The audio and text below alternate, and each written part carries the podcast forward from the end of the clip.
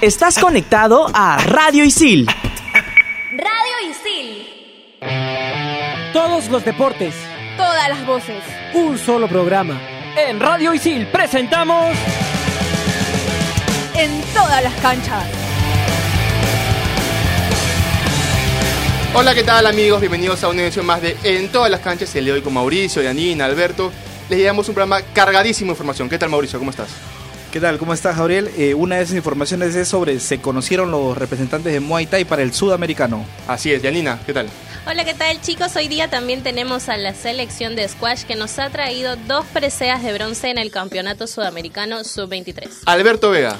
Hola muchachos, Alonso Gamero se coronó campeón de la 59 vuelta de Guatemala en la categoría metas volantes.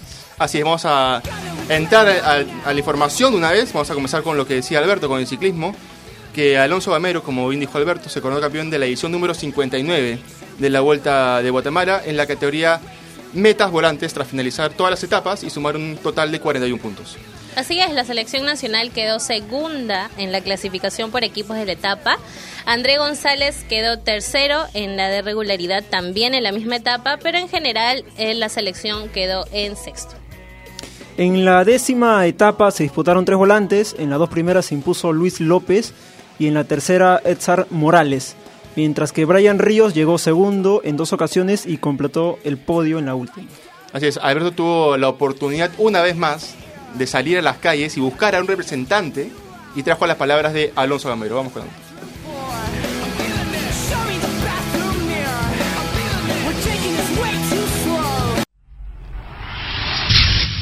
Una carrera larga de 10 días, este, todos los días etapas de más de 100 kilómetros, este nada fuimos sumando cada día desde que empezamos desde que empecé.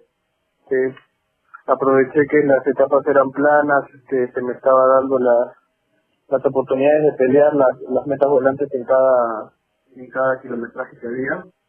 Y nada estábamos este bueno estaba contento y de que al principio las primeras etapas se me había dado y cuando me di cuenta que ya tenía un buen puntaje de ventaja empecé a decidir a pelear esa esa modalidad Alonso, también otra otra consulta. Eh, tú eres uno de los deportistas que lastimosamente salieron del PAC de los 147. ¿Eso afecta un poco? Cuéntame un poquito de, de cómo fue, cómo te enteraste de esta noticia y si hay posibilidad de que puedan reingresar ustedes.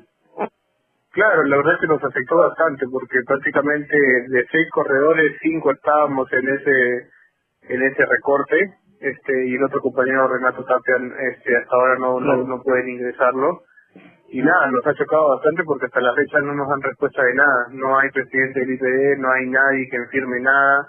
Supuestamente hace unas semanas este el suizo firmó que, que se había anulado eso, pero al final no se anuló porque no nos han pagado el mes que pasó, no nos han pagado, este mes que viene tampoco nos lo van a pagar. Y no entiendo a veces que piensa el IPD que, o sea, yo estos dos meses yo vivo del aire o, o los deportistas vivimos del aire y no, no es así estamos igual, yo estoy molesto porque hasta ahora no se nos dice nada. Iban a pasar dos meses, no se nos dice nada, y como si nada va a pasar tres meses, y que al cuarto mes nos van a decir, ay, está de nuevo sus ¿y qué pasó con los con los otros tres meses? O sea, ¿de dónde yo yo estoy compitiendo? O sea, yo, porque el, el IPD pare, yo no tengo que parar, lamentablemente. A mí también me gustaría parar como ellos, y qué fácil sería. Claro, claro, porque a ver, no se han pagado, me parece, eh, octubre, ¿cierto? Ajá, octubre y se supone que ahora sí es que es que esa resolución que dieron de que anulaban la expulsión y no sé qué tanta, o sea, te digo, floro que nos metieron, si eso lo han anulado, se supone que nos tienen que estar pagando esta semana, pero ya estamos, este, normalmente siempre nos depositan entre los primeros días, hasta el 7, a veces se van hasta el 10, y eso es algo que a mí también me molesta mucho, el IPN nunca tiene un día exacto en pagarte como bien te pueden pagar el primero, como bien te pueden pagar el 5, como bien te pueden pagar el 10, a veces van hasta el 12, 13, no lo sé, no sé cómo funcionará eso, pero nunca son exactos y como te digo, o sea, nos tienen en la preocupación de que, ah, bueno, esperemos hasta el 10, ya llega el 10 y no me pagan, ya son dos meses y eso es algo que, que afecta mucho, o sea, para lo que ganaba tampoco era mucho, o sea, yo era una, del, una del área de de los deportistas de, que ganaban mil soles, o sea, mil soles para un supuestamente deportista que lo representa pero en los Juegos Panamericanos, que quedó sexto, que quedó quinto en, una, el velódromo. Radio Isil. Estás conectado a Radio Isil.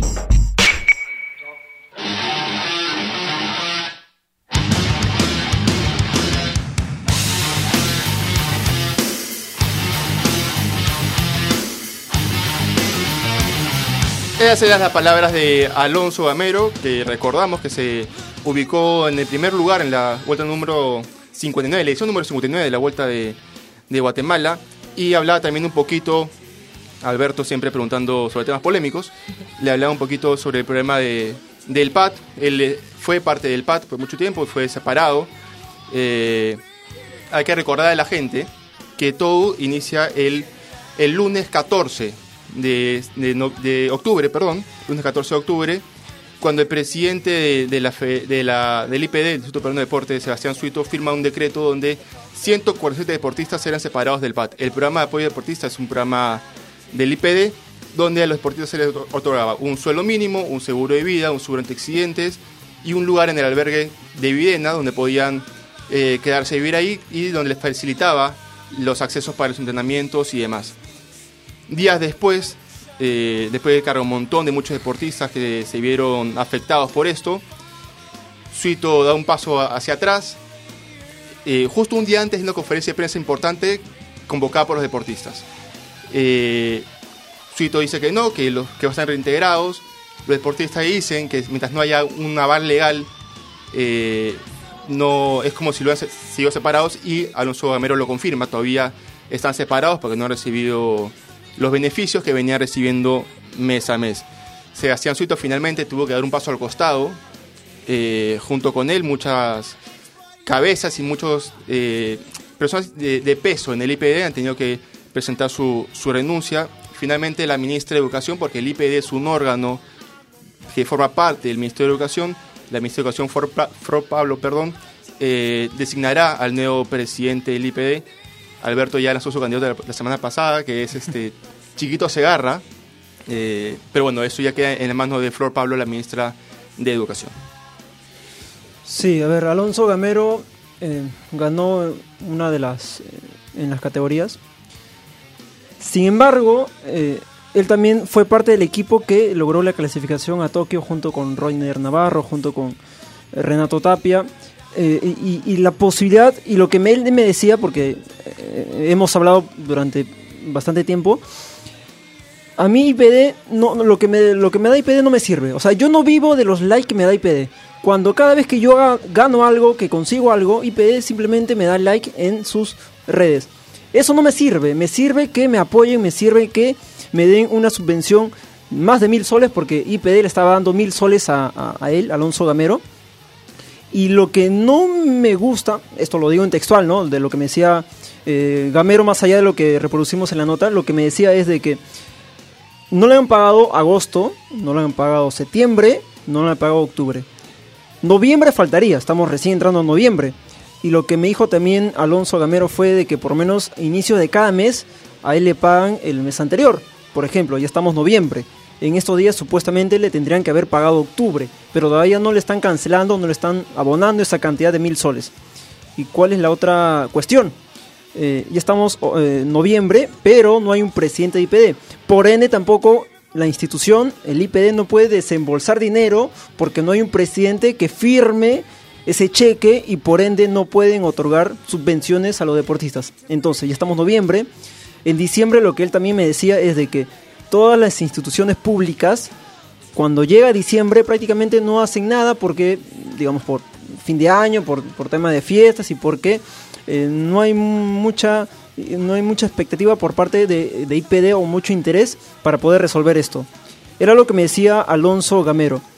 Pero en síntesis y en realidad es de que por lo menos los 147 deportistas no hayan regresado al PAT. Todavía no lo han hecho, porque ya lo hemos explicado. No hay presidente de IPD y no hay alguien que firme y autorice eh, el desembolso de esas subvenciones. Ahora, Flor Pablo tiene que acelerar un poquito, ¿no? Ya son casi dos semanas que, desde la renuncia de Suito hasta el día de hoy, son casi dos semanas. Son casi dos semanas que no hay presidente del IPD Sí. y que este tipo de gestiones, como la- las subvenciones a los deportistas, no se pueden, no se pueden dar ni pueden eh, tener un fin esto de que si regresan o no regresan, porque no hay un presidente del IPD. Dos semanas en que salió a declarar de que se iba a reestructurar el IPD, pero hasta ahora no se ha visto nada. Lo dijo, dijo que iba a ser eh, lo más rápido posible, pero no se ve nada. Eh, complementando lo que dijo Alberto, también hay otro grupo de deportistas que avalan, que no les han pagado, que es perdón, eh, Maite Torres y Pablo Herrera, que también avalan que no les han pagado desde agosto. Entonces, y sienten que esa ese comunicado que lanzó el IPD horas antes de la conferencia, o mejor dicho, el día antes a las 10 de la noche, sienten que es una, una burla o una broma hacia ellos. Así es. Bueno, ya veremos qué pasa en, el próximo, en los próximos días. Esperemos que para la próxima edición ya tenemos un presidente del IPD se pueda solucionar todos estos temas. Pero toca ir a una parte, a una sección interesante, una sección eh, que se sabías que, esta vez un poco distinta, porque siempre ha sido sobre temas locales el sabías que. Pero vamos a ver el sabías que sobre el Mundial de Rugby.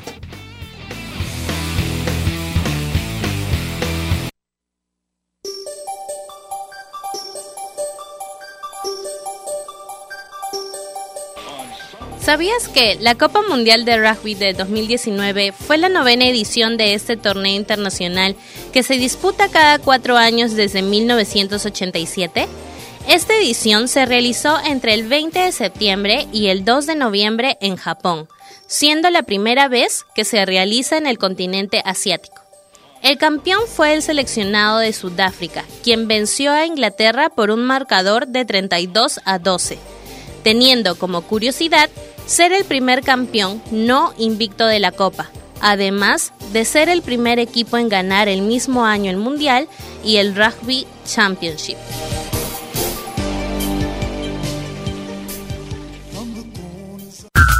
Estás conectado a Radio Isil. Radio Isil.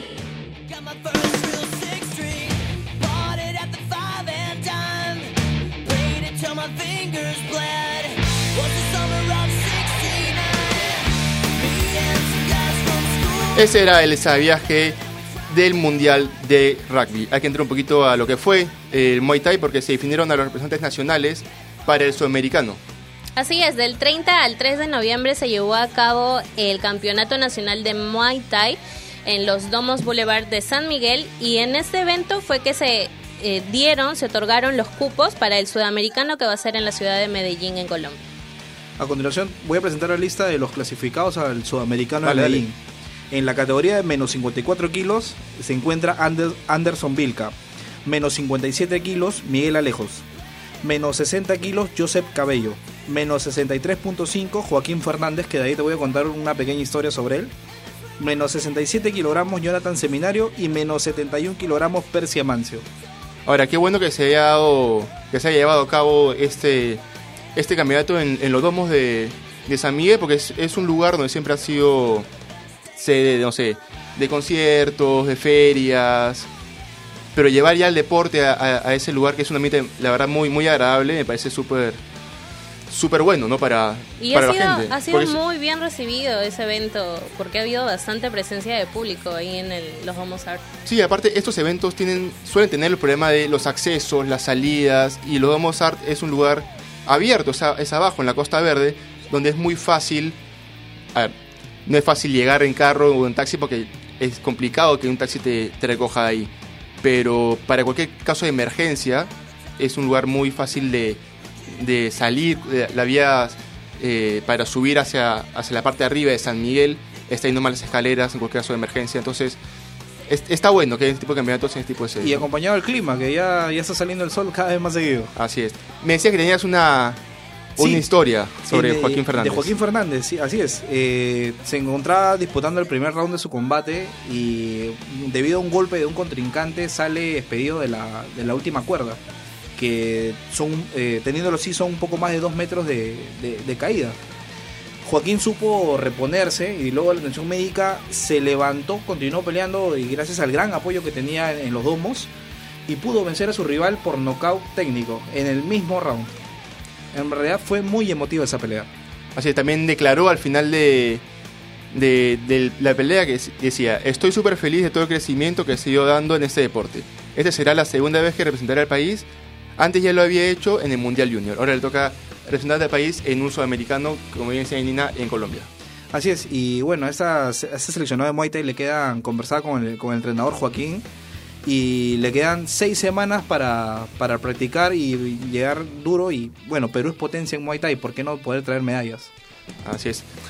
No, no sé si ustedes sienten lo mismo que yo, pero lo siento medio apagado a Alberto. Creo que este tema de, de Alonso Gamero y el IPE le, No, los ánimos. Pero no te preocupes, Alberto, que vamos a ir al como jugando. Pero haciendo como jugando, espero que es un poco más animado. ¿Está bien o no? Sí, sí, sí, claro. Vamos a hacer como jugando de Johan Corpus de balón mano.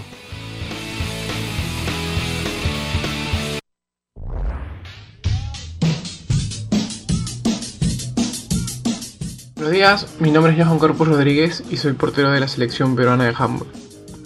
El día de hoy quiero contarles sobre este deporte, en qué consiste, las reglas básicas, las modalidades de juego, las técnicas y las posiciones dentro del campo. Primero para comenzar, el, el handball es un deporte colectivo, de contacto, mucho contacto. Se juega 7 contra 7, 6 jugadores y un portero, con un balón número 3 en un campo de 40 metros de largo por 20 de ancho, donde gana el equipo que hace la mayor cantidad de goles. Se juegan dos tiempos de 30 minutos y con un descanso de 10. Ahora, los tiempos, la cantidad de jugadores y el tamaño del balón pueden variar según la categoría del juego. Dentro de las posiciones tenemos un central o armador, que es el que maneja y distribuye el balón. Por los lados están los laterales, derecho como izquierdo. En las esquinas se encuentran los extremos. Y finalmente, en el borde del área, cerca al arco rival, se encuentra el pivot. Este es un deporte don- donde no hay defensas o atacantes fijos, puesto que todos suben y bajan. Es por ello que debido al desgaste, los cambios son ilimitados y sin autorización del árbitro. Pero sí están delimitados por una línea de 4 metros, por donde se puede entrar y salir. Esta línea es ubicada del medio de campo tanto para la derecha como, como para la izquierda, de acuerdo a la banca del, del equipo. Bueno, pues el contacto frente a frente, como les dije, está permitido, se sanciona como una falta normal, sin acumulaciones, pero conforme avanza la gravedad de la falta, ya se sanciona con amarilla o con dos minutos fuera del campo, dejando el equipo con un jugador menos durante ese tiempo. La acumulación de tres suspensiones de dos minutos genera una tarjeta roja pero no quiere decir que el jugador, bueno, el jugador sale del campo, pero pasados los dos minutos puede entrar otro jugador. Eh, al ser un deporte de alta intensidad, también se requiere de mucho estado físico, por los saltos, el contacto, el trabajo defensivo, entre otras cosas. La manera más fácil de, anotar un gol es estando lo, lo más cerca posible al arco, porque no se puede ingresar al área del portero, con lo cual el atacante tendría que saltar y lanzar antes de que caiga en el área. Para realizar un correcto lanzamiento al arco, se debe entrar con tres pasos. Si son diestros, izquierda-derecha y saltan con la izquierda. Y si son zurdos, derecha-izquierda y saltan con la derecha. Esto acompañado de la gestoforma del brazo, en L, de atrás hacia adelante para que el lanzamiento tenga mayor fuerza. El portero es la posición más complicada, porque tiene que cubrir un arco de 3x2, con cualquier parte del cuerpo, ten- teniendo una buena posición en el campo, agilidad, movilidad, lectura del brazo del jugador, que es muy importante, y las técnicas como la estrella, que tiene que saltar y abrir los brazos y piernas. El- los brazos siempre tienen que estar arriba. Y cubrir todo el espacio posible.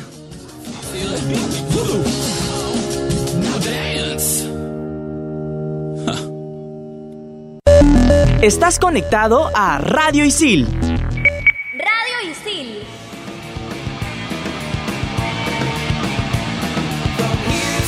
Ese era el como jugando de Johan Corpus, el arquero de la selección peruana de balonmano, uno de los como jugandos más detallado, creo yo. ¿ah? Creo que la gente que ha escuchado este como jugando ya puede tranquilamente ir con sus amigos a practicar el balonmano. Antes de seguir con la, con la información, tengo una, una pequeña duda, porque la semana que, que pasó nomás fue, fue Halloween. Alberto, ¿Halloween o Día de la Canción Criolla? Yo, yo te doy más, más criollo, tía. No, no, no tanto. Este, yo, yo, yo en la noche salí de ese día, el 31. Eh, estuve por Lince, pero sí la pasé, la pasé paja, la pasé bien, tranquilo. sí. ¿Te disfrazaste o no te disfrazas? No, no, no, no. De hecho, no me disfrazo desde cuando yo estaba en primaria. Cuando ibas a pedir sea, caramelos por la calle. Sí, claro, por lo menos. Yo, yo me recuerdo una vez que me disfracé de Spider-Man. Me disfracé de, Spider-Man, tal cual, sí. de y me acuerdo que yo llevé una pita, era una pita azul, y simulaba que era mi telaraña, no. Eh, Claro, eso fue cuando era niño, ¿no? O sea, hace años ya. Yanina, ¿tú Pero- cuál es el, el disfraz que más te acuerdas haberte puesto alguna vez? A ver, eh, ¿disfraces? Nunca. Yo soy más de celebrar la canción criolla. Pero de sí. niña, ¿no? Y caramelos, tal Me vez. pintaba la cara, era lo, lo básico. Tenía que salir con mi, para- mi cara pintada, ya sea, no sé, ponerme telarañas o... Ah, una vez sí hice de zombie. Me pinté la cara de zombie y ahí corté un polo y ya ahí salí. Pero- Pero lo máximo que he hecho ha sido eso. Después solo he salido con la cara pintada, ¿no? Tú, Mauricio, ¿qué hiciste el último Halloween? Bueno, el último Halloween me junté con, con los amigos del colegio, un pequeño reencuentro. y la pasamos buenazo, sí. Me, me imagino, me imagino. Eh, Mafe, por ejemplo, me contaba que, que estuvo en una reunión con unos amigos, ¿sí o no, Mafita? Ajá. Estuvo en una reunión con unos amigos, así, tranquila, Mafe es una, una chica tranquila de su casa. que, bueno, le pasó con su, con su señor enamorado y sus amigos. Los oyentes están sufriendo ahorita mismo. Sí, Le han se roto el corazón a se ríen, se muchos oyentes. sí, pero los que están felices son los que van a ver a Alberto Vega porque me han contado que Alberto Vega a la conferencia ya no llega solo, ya No, acompañado. no, no, aguanta, no, no. Puedo certificar Wow. eso. Ahí, ahí está. Ahí, ahí me lo contó Oscar Castro y Mauricio me, me lo reafirma, así que no tienes no tienes cómo defenderte, Alberto, lo siento.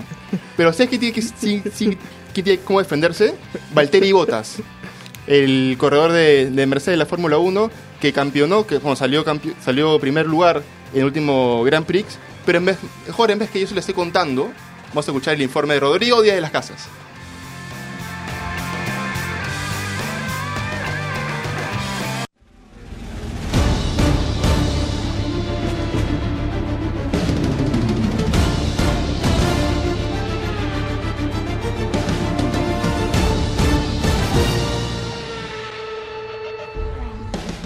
Hola, ¿qué tal compañeros de En todas las canchas? Una vez más, Lewis Hamilton es campeón del mundo por sexta vez, a pesar de que el triunfo fue de Valtteri Bottas.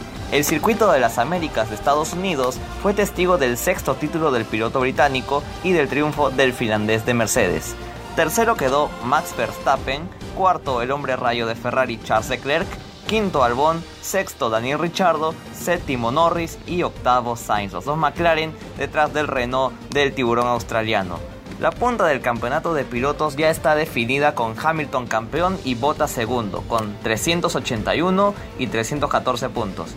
Tercero Leclerc con 249, cuarto Verstappen con 235, Vettel vuelve al quinto lugar con 230 y entre ellos están batallando el tercer lugar del campeonato. Alex Albon es ahora el sexto y mejor del resto con 84 puntos y Carlos Sainz le sigue con 80 unidades. Y el campeonato de constructores es de Mercedes quien tiene ahora 695 puntos delante de Ferrari y de Red Bull, quienes tienen 479 y 366 puntos. Y McLaren aseguró el cuarto lugar y es la mejor escudería del resto con 121 puntos, quinto Renault con 83 y Racing Point superó a Toro Rosso y se pone en el puesto 6 con 65 unidades. La próxima carrera es el Gran Premio Interlagos de Brasil y será el 17 de noviembre. Informó para en todas las canchas con lo mejor de la Fórmula 1 Rodrigo Díaz de las Casas.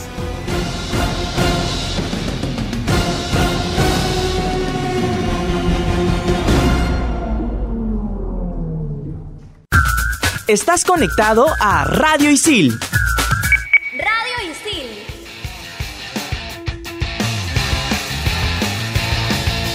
Como siempre, completísimo el informe de Rodrigo. Sé que ya saben, no se pierdan el Grand Prix de Interlagos en Brasil, una pista histórica de la Fórmula 1.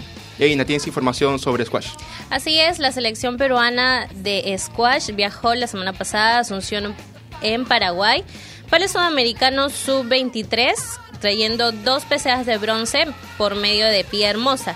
Pia Hermosa venció en cuartos de final a la brasileña Luisa Carbonieri por 3 a 1 y se metió a las semifinales, donde cayó con la local, la paraguaya Luján Palacios, por 3 a 0. Pero también trajimos la medalla de bronce en lo que es dobles de varones con Álvaro García e Ignacio Montaña, que tuvieron el mismo destino que Pía. El dúo bicolor se impuso en la ronda inicial frente a Brasil y en las semifinales eh, perdieron frente a los bolivianos. Mauricio, ¿tú tienes algo de surf por ahí?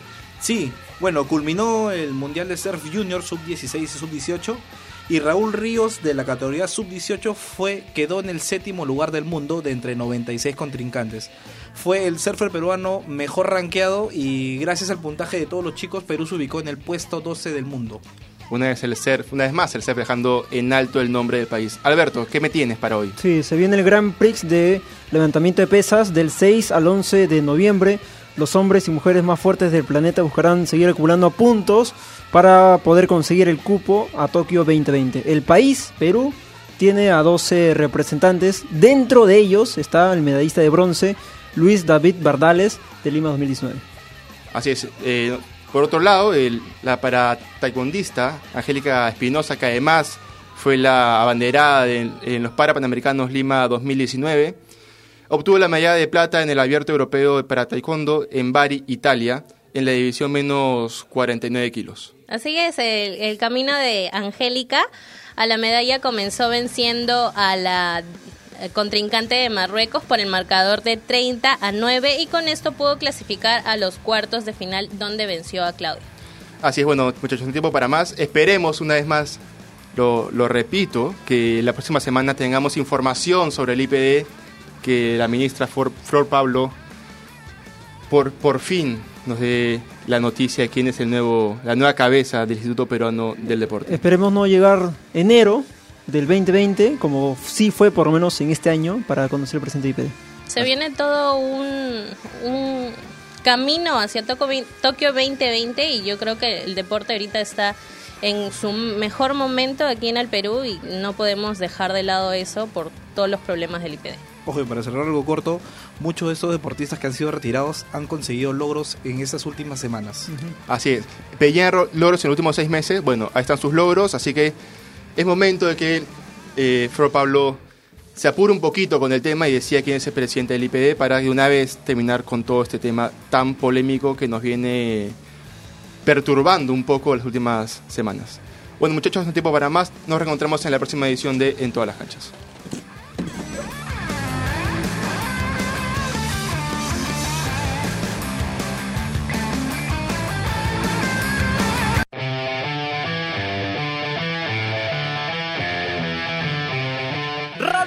Presentó En todas las canchas. Radio Isil. Estás conectado a Radio Isil.